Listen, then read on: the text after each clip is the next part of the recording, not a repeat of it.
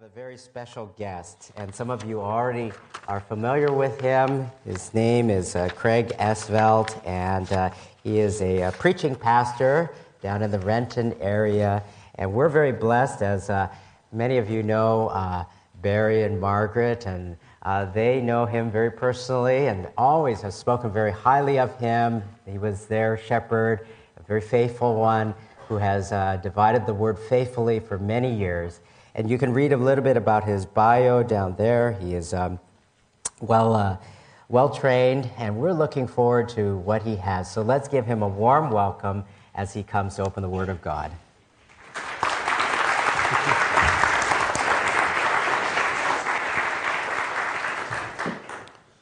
It's very good to be here. I've heard a lot of good things about your church and your pastor from Barry and Margaret, good friends of mine. I'm going to just move this back a little. So I've been looking forward to being here uh, for quite some time. I know some of the other people here as well. So, good morning to you. I've been uh, living in this area now for about 38 years, and I'm a native Washingtonian, which is very hard to find these days. But um, I want to share just a little bit about myself as I begin uh, this message today. And I'm reminded of what the Apostle Paul, as he was writing to the Romans, said. He said, The Apostle Paul, he said, I'm an apostle of God, set apart for the gospel of God. Some translations say separated. That's an interesting word, set apart or separated. It actually comes from two Greek words. One word means from or off. It's called, the word is aphorizo, aphorizo. One of the words off means from or, or away from. The other one means horizo. It's, it's, the word we get horizon from. And if you were to make that word a literal translation, it would say off horizoned. So Paul is saying that he's an apostle and he's been off horizoned. Isn't that kind of an interesting concept? And when you think about it, it's very accurate. Here's Paul, the apostle, raised, you might say, with one horizon as he looked around, the center of which was probably the law. And his life was all about the law, all about the Jewish culture. And he, of course, uh, defended that with vigor and he persecuted the church. But the Apostle Paul had an encounter with the Lord Jesus Christ on the road to Damascus, and all of a sudden he was off horizoned. He was taken from one circle of life that he had lived, and he was placed in a different circle. The center of that circle was the Lord Jesus Christ, and it changed his life forever. And the reason I bring that up is because you and I have probably looked upon different horizons. I've been out in the uh, ocean fishing where you look around 360 degrees and it's flat. It's pretty boring. Probably the most impressive horizon I ever saw as a young man was hiking, backpacking in the Wallowa Mountains in northeastern Oregon. And I'd been struggling with this issue of Christianity. I was a young man, I'd been very skeptical. I used to enjoy arguing with believers because they didn't seem to have too many good answers for me. And I went on this backpack trip shortly after I was married. The guy I went with, a good friend of mine, was a Christian. And I began arguing with him on the way up into the Wallowas. And by this time, I had already heard the gospel. I had already been exposed to biblical prophecy and some of the fulfilled prophecies that had really jarred me. And much to my surprise and a certain amount of my chagrin, I was beginning to believe. And as I went up on that mountain, I played the devil's advocate with John. And I kept throwing these questions at him, and he had some pretty good answers for me. John finally turned and looked at me and he said, I really feel sorry for you. And I said, What do you mean? He said, You're going to go your whole life trying to find all the answers. He says, You're never going to find all the answers. If you had all the answers, you'd be God. He says, You're going to be miserable. And I didn't have a snappy comeback for him. And you know something? We camped at the base of the highest mountain in the Wallowa Mountains called the Matterhorn. And about the second day we were there, John and I climbed the Matterhorn. And I got up to the top of that mountain, the highest peak in the Wallowas, and 360 degrees, I looked around, all I could see were mountain peaks. It was incredible. The scenery was just staggering. And that was a special day for me, too, spiritually, because I became off horizon that day in a spiritual sense. Because that evening I gave my life to the Lord Jesus Christ. And my life has never been the same since. And I want you to think about that this morning because I'm going to be preaching about the fact that we are made for mountains. The Christian life is not supposed to be a life of ease, it's not supposed to be flat. When you talk to people and they say, Well, I want to go hiking, I want to go see incredible scenery, where are you going? They're probably not going to say, We're going to go to Kansas, you know, where it's flat. No, they don't say that, do they? They want to go to the mountains. And the mountains are up and down and up and down. And you and I, if you follow the Lord Jesus Christ, are made for the mountains. We're made to become off horizon, to change from one condition to another. We're never meant to wallow in the valleys of despair, but always to keep climbing and moving. And with that in mind, I want you to turn to the book of 2 Samuel. 2 Samuel. I'm going to be dealing with two different scriptures today primarily. The first one is in 2 Samuel, and I'm going to read from chapter 22 here. 2 Samuel chapter 22. I'm not going to read the entire chapter. I do want to read the first few verses, then I'm going to jump over to a few more verses. Chapter 22, it says, And David spoke the words of this song to the Lord in the day that the Lord delivered him from the hand of all his enemies and from the hand of Saul. It's a good place to be. He's fought his battles, he's won. He said, The Lord is my rock and my fortress and my deliverer, my God, my rock in whom I take refuge, my shield and the horn of my salvation, my stronghold and my refuge, my Savior. You save me from violence. I call upon the Lord who is worthy to be praised, and I'm saved from my enemies.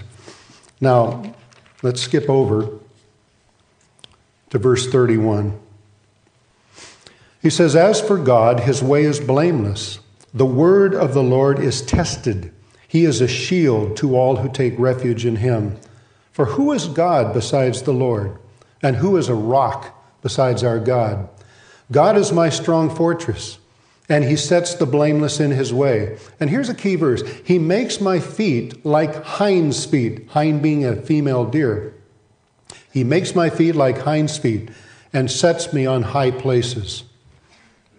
David is comparing himself to a deer, essentially. Now, again, this is a time in David's life where he has won his battles. He's fled from Saul for seven years or so, had to deal with that. He's gone out, he's conquered all of these uh, countries around him, and now he is in a position of authority. And he says, God has set me on high places. David was used to high places. During those years that he was fleeing from Saul, he was in the mountains. Let me just read this to you from 1 Samuel. This is one of several scriptures that deal with this. It says, After Saul returned from pursuing the Philistines, he was told, David is in the desert of En Gedi. So Saul took 3,000 chosen men from all Israel and set out to look for David and his men near the crags of the wild goats. The crags of the wild goats. David fled to the mountains to get away from Saul, and Saul continued to pursue him. And as David would flee to the mountains from time to time, I'm sure he had observed deer, hinds, female deer.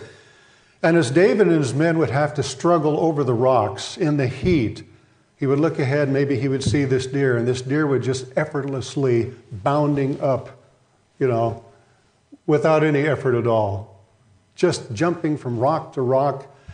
And I'm sure David looked at that and said, Oh, to have feet like the feet of a deer.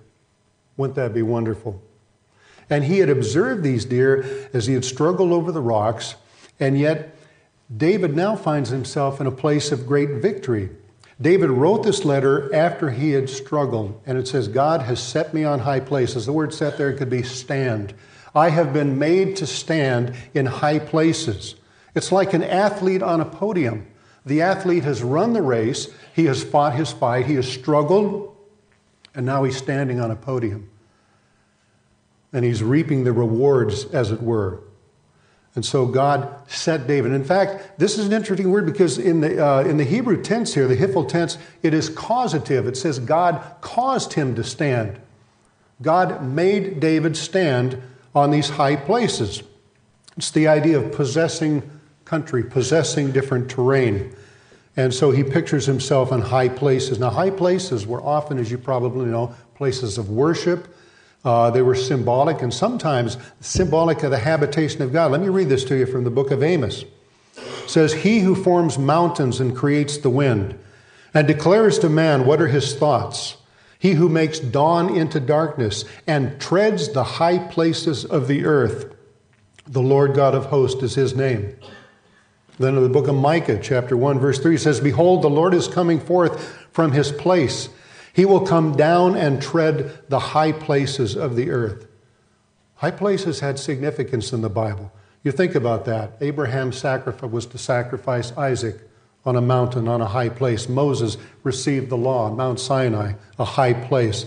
Uh, the transfiguration of the Lord Jesus Christ and his ascension all occurred on mountains, on high places. Now, God has said, God has made you and I, if we're followers of the Lord Jesus Christ, to stand on high places. That's when we put our faith and trust in the Lord Jesus Christ. Now, let me just say this this is positional, this isn't always practical.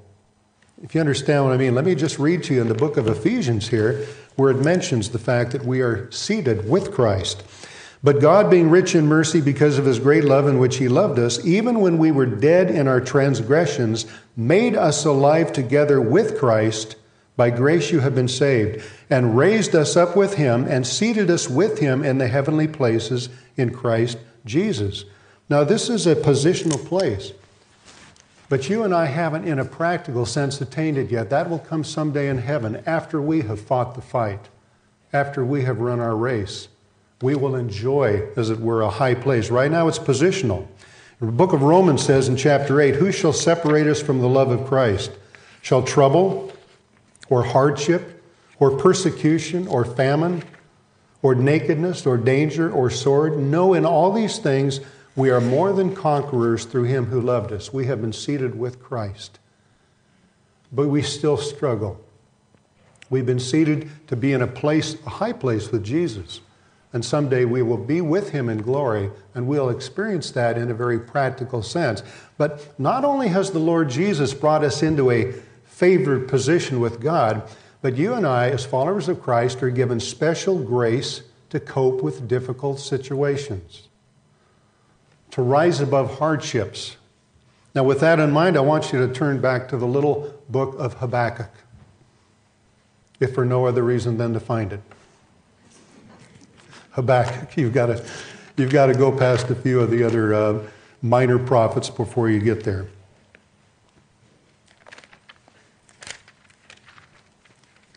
Just past Micah, little ways there, the book of Habakkuk. Now, let me just share with you the background before I read the verse in Habakkuk, which is amazingly similar to the words of David that we just read. You know, before I say that, let me just read to you a scripture from Isaiah. God causes us to stand or to be set in high places. And what you're going to find out in Habakkuk, he also makes us walk in high places. What does that mean?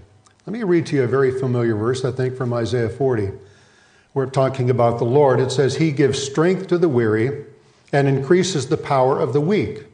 Even youths grow tired and weary, and young men stumble and fall. But those who hope in the Lord will renew their strength.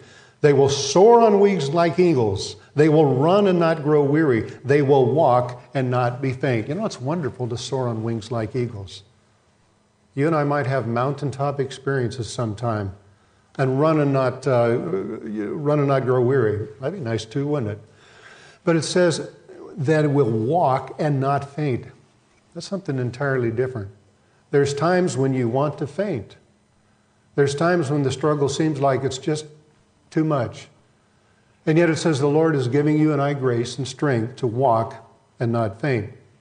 So the second point I want to make here is we are not only made to stand or to be set in high places, positionally, someday practically, but we're made to walk on high places. So let's look at Habakkuk here, chapter 3. And again, I'm, I'm not going to read this whole chapter, I'm just going to read a few verses here. Now, let me, I have to give you a little bit of background here.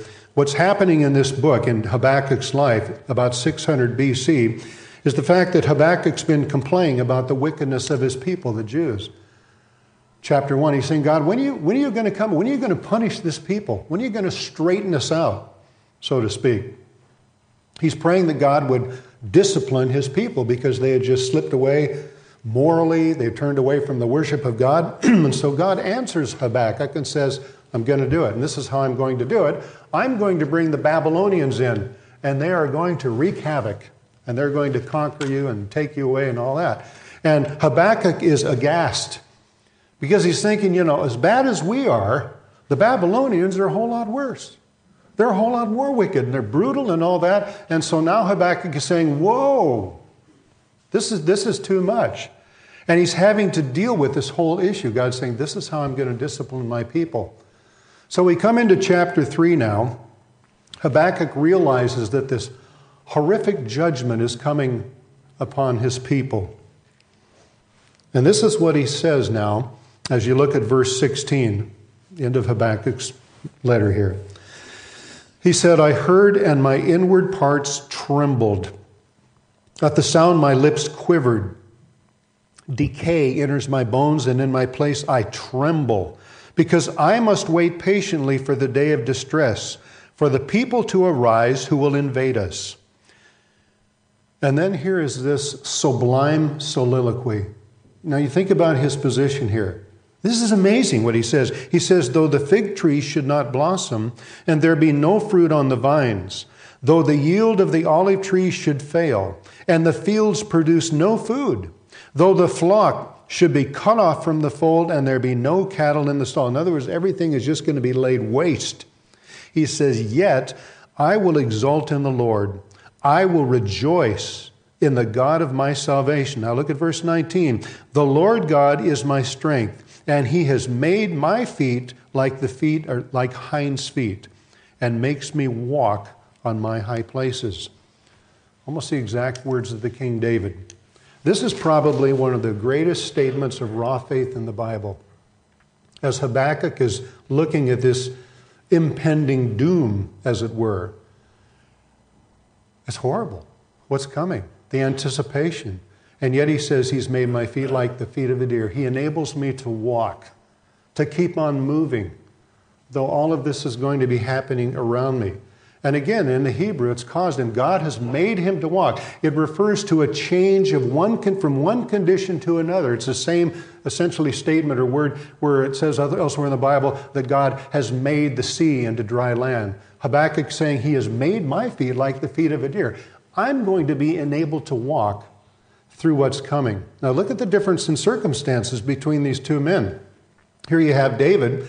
David is standing pretty much at ease like on a podium after he's had his wars. He's looking back over all of his wars and back over his victories, and here is Habakkuk looking forward to something horrible that's coming.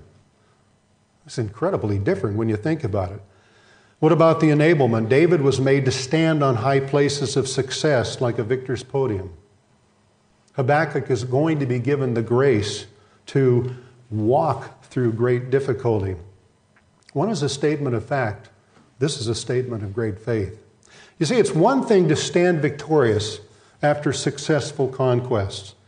It's quite another thing to walk victoriously in the anticipation of disaster and suffering that's coming. Have you ever been there? About three years ago, my wife began having dizzy spells. And she went to the doctor, and the doctor said he thought it was vertigo. So he gave her some kind of medication for that, but things continued to get worse and her dizziness, and pretty soon it turned into some areas of confusion. She's going to drive just 10 minutes away to see my daughter's house, and she couldn't remember how to get there. And then she began losing some ability with her, particularly her left hand and all that. And finally, under the doctor's recommendation, we took her down to the hospital on Mother's Day of uh, May of 2012. And that's when we found that she had. Uh, two malignant tumors in her brain one the size of a lemon, about the other one the size of a walnut. And they said there's really no cure. They said if this is untreated, she'll probably live for another maybe two, three months. They said we can do surgery and we can remove much of the tumor, called debulking the tumor.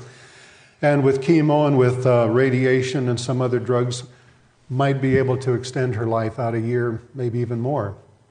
So we decided to do that. And, um, but all of a sudden, there's a new scenario. We are looking at impending disaster. How do you deal with that? And she had the uh, surgery and uh, went through the surgery. She came and actually spent a few weeks down here at a rehab center in Issaquah and brought her home. And she was able to regain a lot of her strength. For a while, she actually was able to walk again, um, but gradually those abilities went away. And pretty soon I was having to pretty much, you know, carry her, walk with her to get her around and all that. And she began diminishing in her mind a little bit. And we were looking forward to a horizon that wasn't particularly good. And um, not only that, we're dealing with my son at the time, which is an issue I'm going to get into just a little bit. But I was wondering, how in the world am I going to handle all of this? And it's like the Lord had promised that He would enable us to walk through difficult times. And so my daughters and I had prayed that if it was the Lord's will not to heal her, because obviously we prayed for healing, okay, but if it was God's purpose that He would not heal her, that He would somehow take her quickly so that we wouldn't have to watch her just continue to diminish physically and mentally. And the Lord answered that prayer. And in October of uh, 2012, one morning she got up and she said she wasn't feeling well. And two and a half hours later, she was gone. And she developed a pulmonary embolism, a blood clot in her lungs, which took her quite uh, quickly, took her to the hospital, and, um, and she was gone. So sometimes events happen that give us a different scenario. Things that you and I haven't anticipated. Some of you probably been in situations like that. Some of you will be. Because none of us comes through this fallen, cursed world unscathed.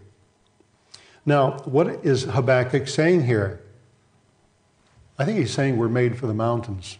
We're made to keep climbing, but you know, climbing is hard work.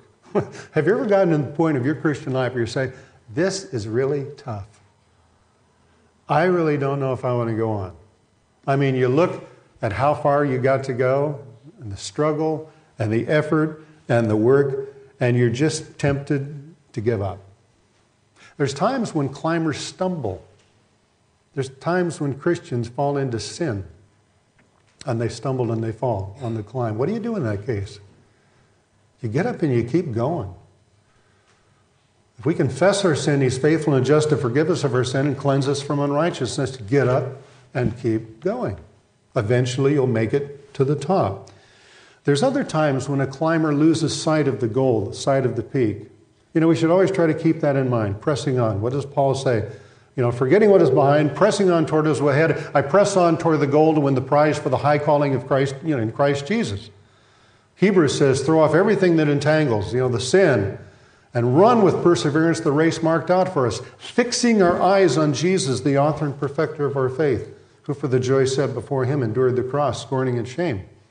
Consider him who endured such opposition from sinful men so that you will not lose heart. So we, we fix our eyes on the goal and we keep climbing, but sometimes the peak becomes a little obscured. Clouds, something else gets in the way.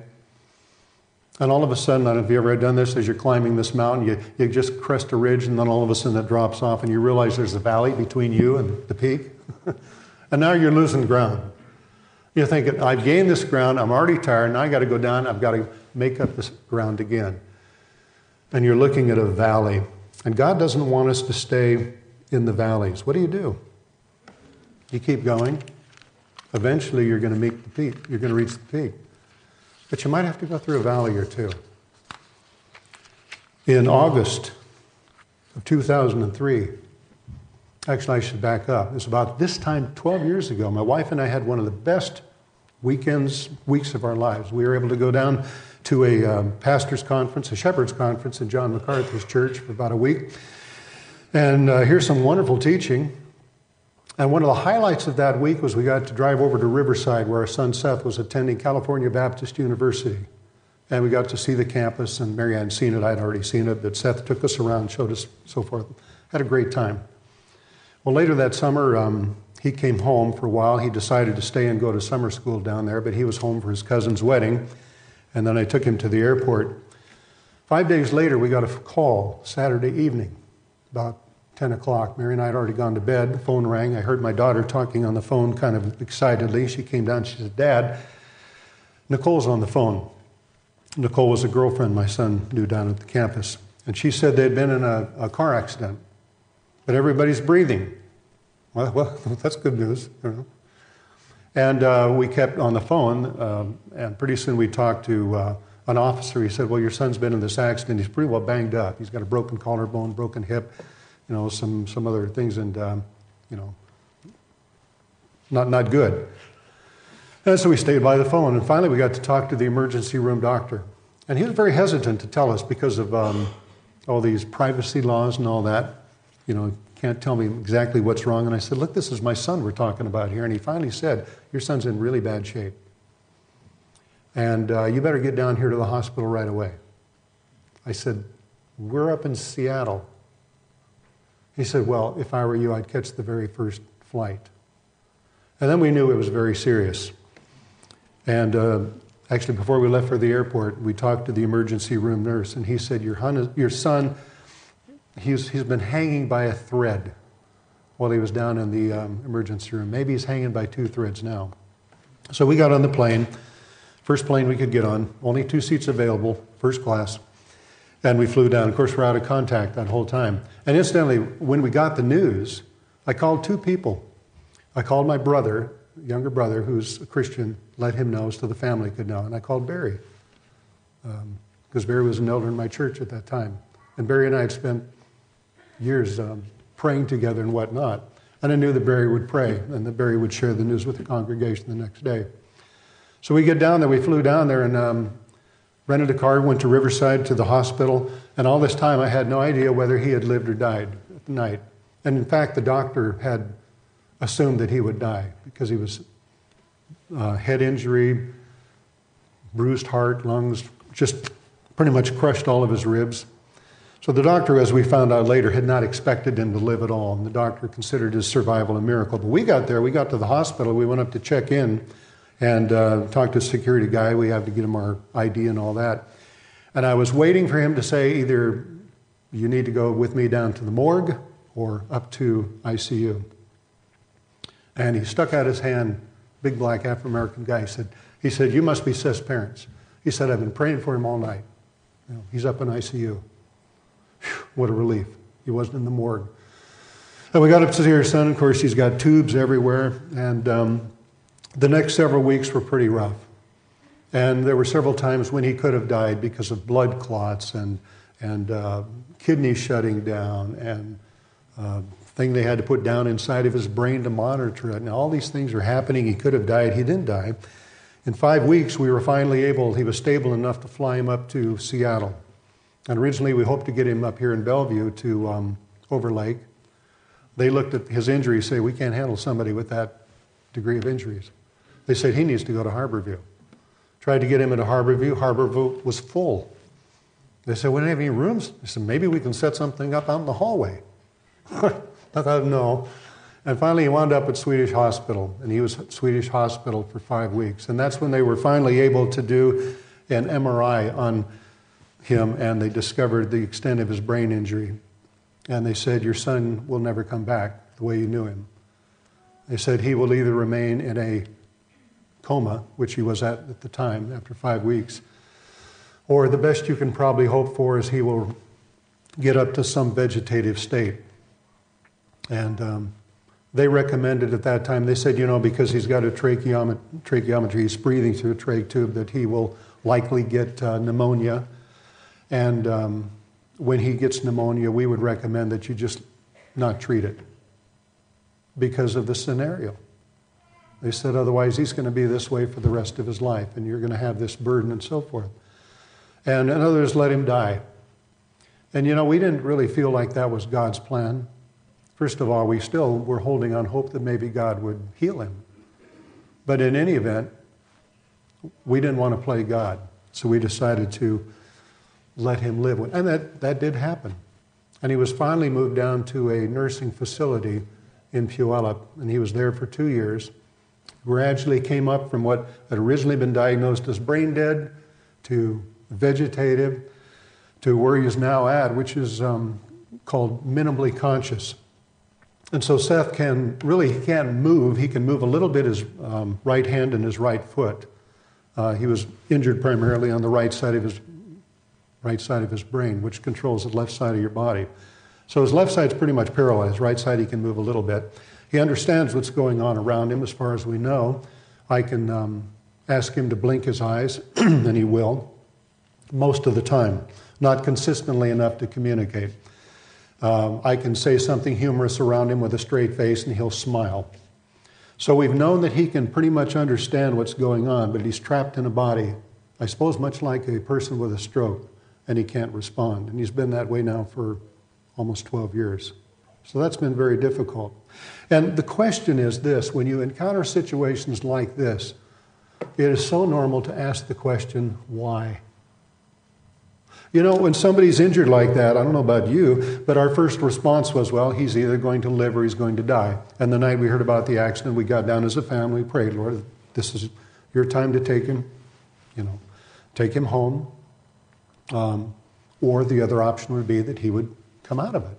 And you never think about that third horrible scenario where he doesn't come out, but he doesn't die. And so all of these years, he's been in a kind of a limbo. And it's so easy to question why. And I've heard preachers talk about that. They say we shouldn't ask why. Just on faith, trust God. Because God's probably not going to tell you why anyway. It's true. Okay? Now, sometimes God will answer.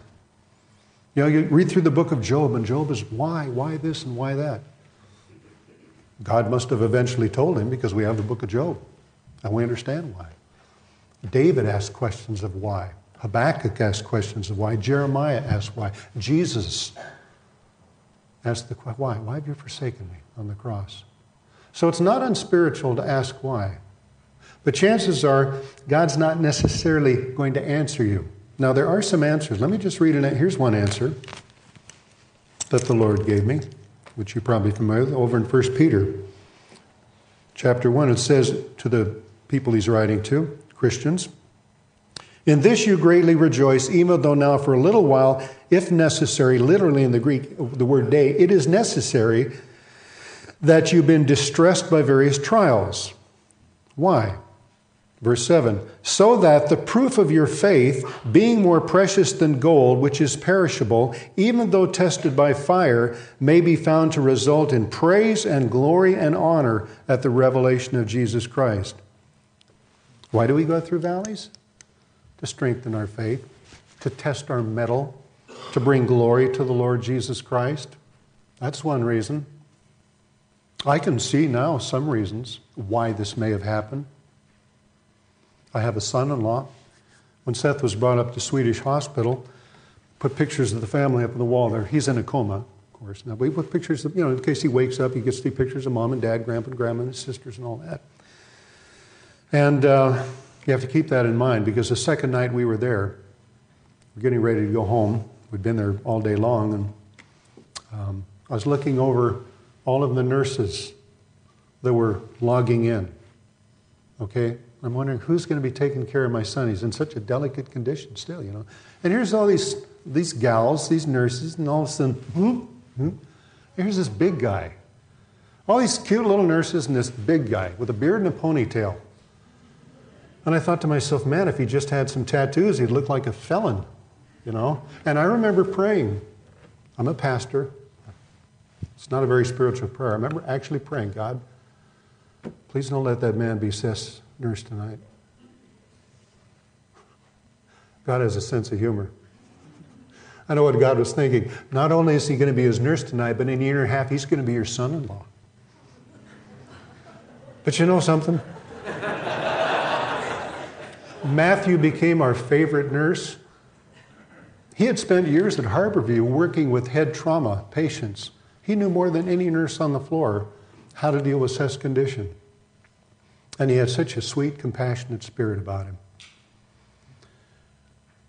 And the first night he was there, as he told us later, he looked at the pictures on the wall and he saw my daughter's picture. And he's talking to Seth, and Seth's in a coma. Okay, but you know, Seth, is that your sister? She sure is cute.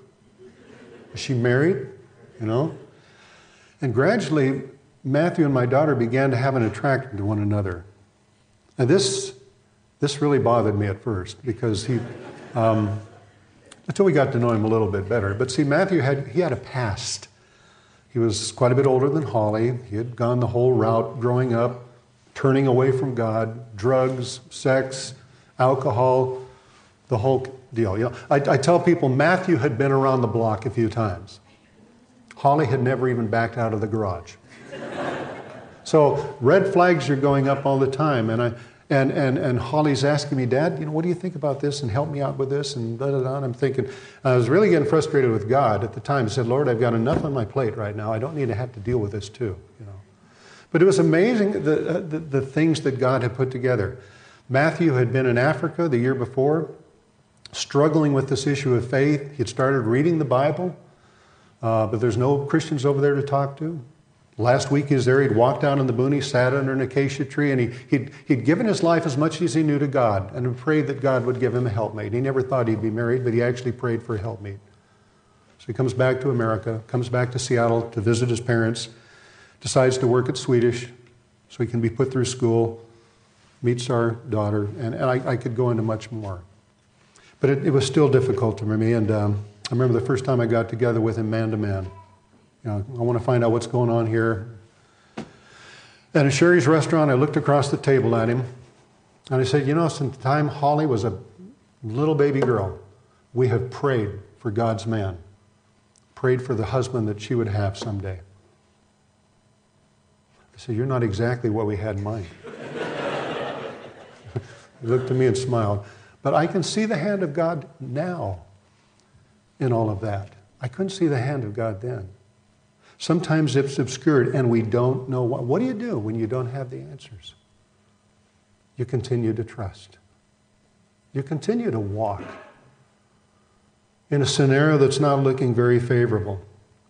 And I've gotten to think about one thing I've thought about. What if God answered my questions about Seth, about Mary? These why questions. What if God were to say to you and say to me, okay, I'm going to tell you why. Here's the panorama. Now, first of all, I've got to mess with your brain a little bit because right now, for you to try to understand what I'm doing would be like you, you know, trying to explain quantum physics to your three year old grandson or whatever. But I'm going to show you the panorama, Craig. This is all the, uh, the workings and the weaving that I've done up to this point. This is what I'm doing now. And this is how it's all going to work together. And say I look at that and I understand. I say, okay, I can see why. And I'm satisfied to an extent. What have I gained? Some degree of satisfaction. What have I lost? What have you lost? Faith. You don't need faith anymore. You see it, right? What is the one thing that you cannot do and please God without? Faith.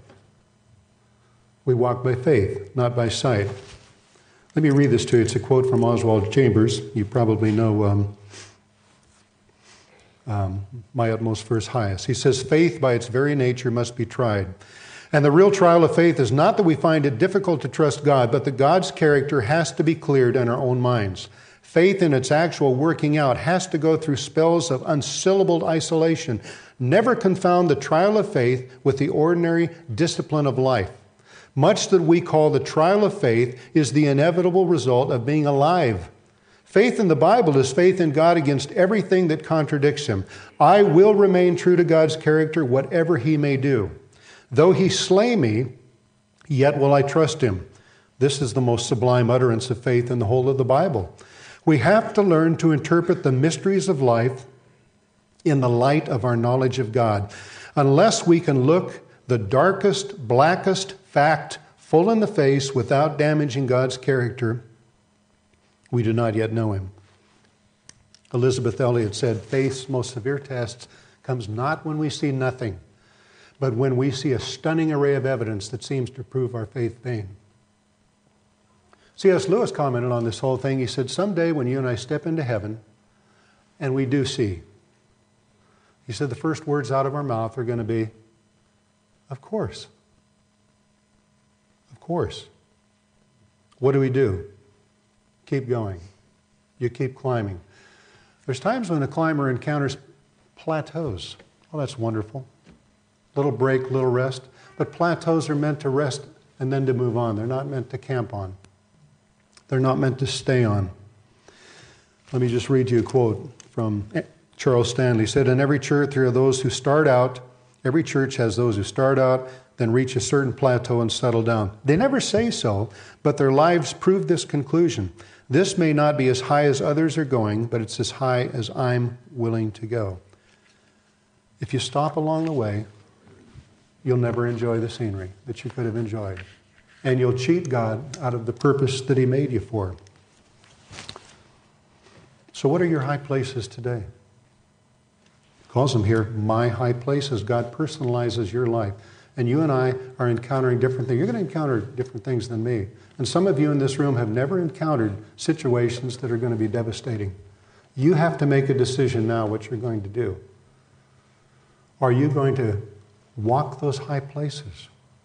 God will enable you to walk those high places. You say, does that mean I can just settle down and be at ease? No. How do you prepare for a climb? If you're smart, you start training. How do you prepare for devastating things that can happen? The Word of God. There's no better way to prepare than the Word of God.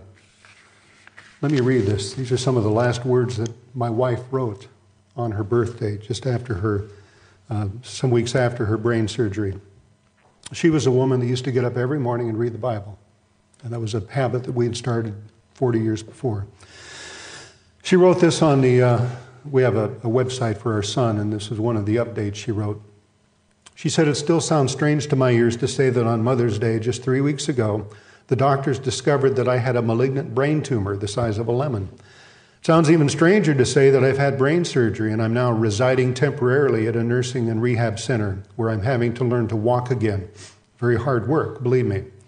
During this overwhelmingly difficult desert in our lives, I can honestly say that every day God's Word, which I've carefully tucked away in my soul for decades, feeds me fresh with life giving nourishment.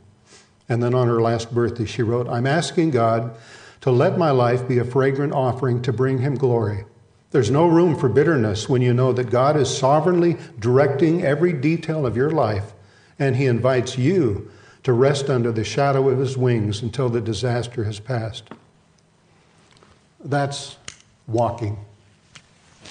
That's enabling God for you to walk when difficulties faced. Are you prepared? Have you even begun climbing the mountain? Do you know the Lord Jesus Christ as your Savior? Have you ever submitted yourself to Him and thank Him for dying on the cross for your sins? If you haven't, then you haven't even begun the climb. But if you're climbing, if you're following the Lord Jesus Christ, my challenge to you this morning is that you're made for the mountains. You're made to keep climbing. Fill your soul and your spirit with the Word of God and prepare yourself for what lies ahead. And God is faithful, and He will enable you to walk wherever He leads you. Let's pray. Life is such a mystery, Lord. Frankly, some of it we don't particularly like, we don't understand. But we thank you that you see all things. And as the old saying goes, it's very trite but very true. We don't know who holds the future. You hold the future. Father God, may we continue to trust you, to learn to walk, that our feeble arms, weak knees might be strengthened, and they, we might become more and more people of the word, so that we may walk in a manner worthy of your high calling. In Jesus' name, amen.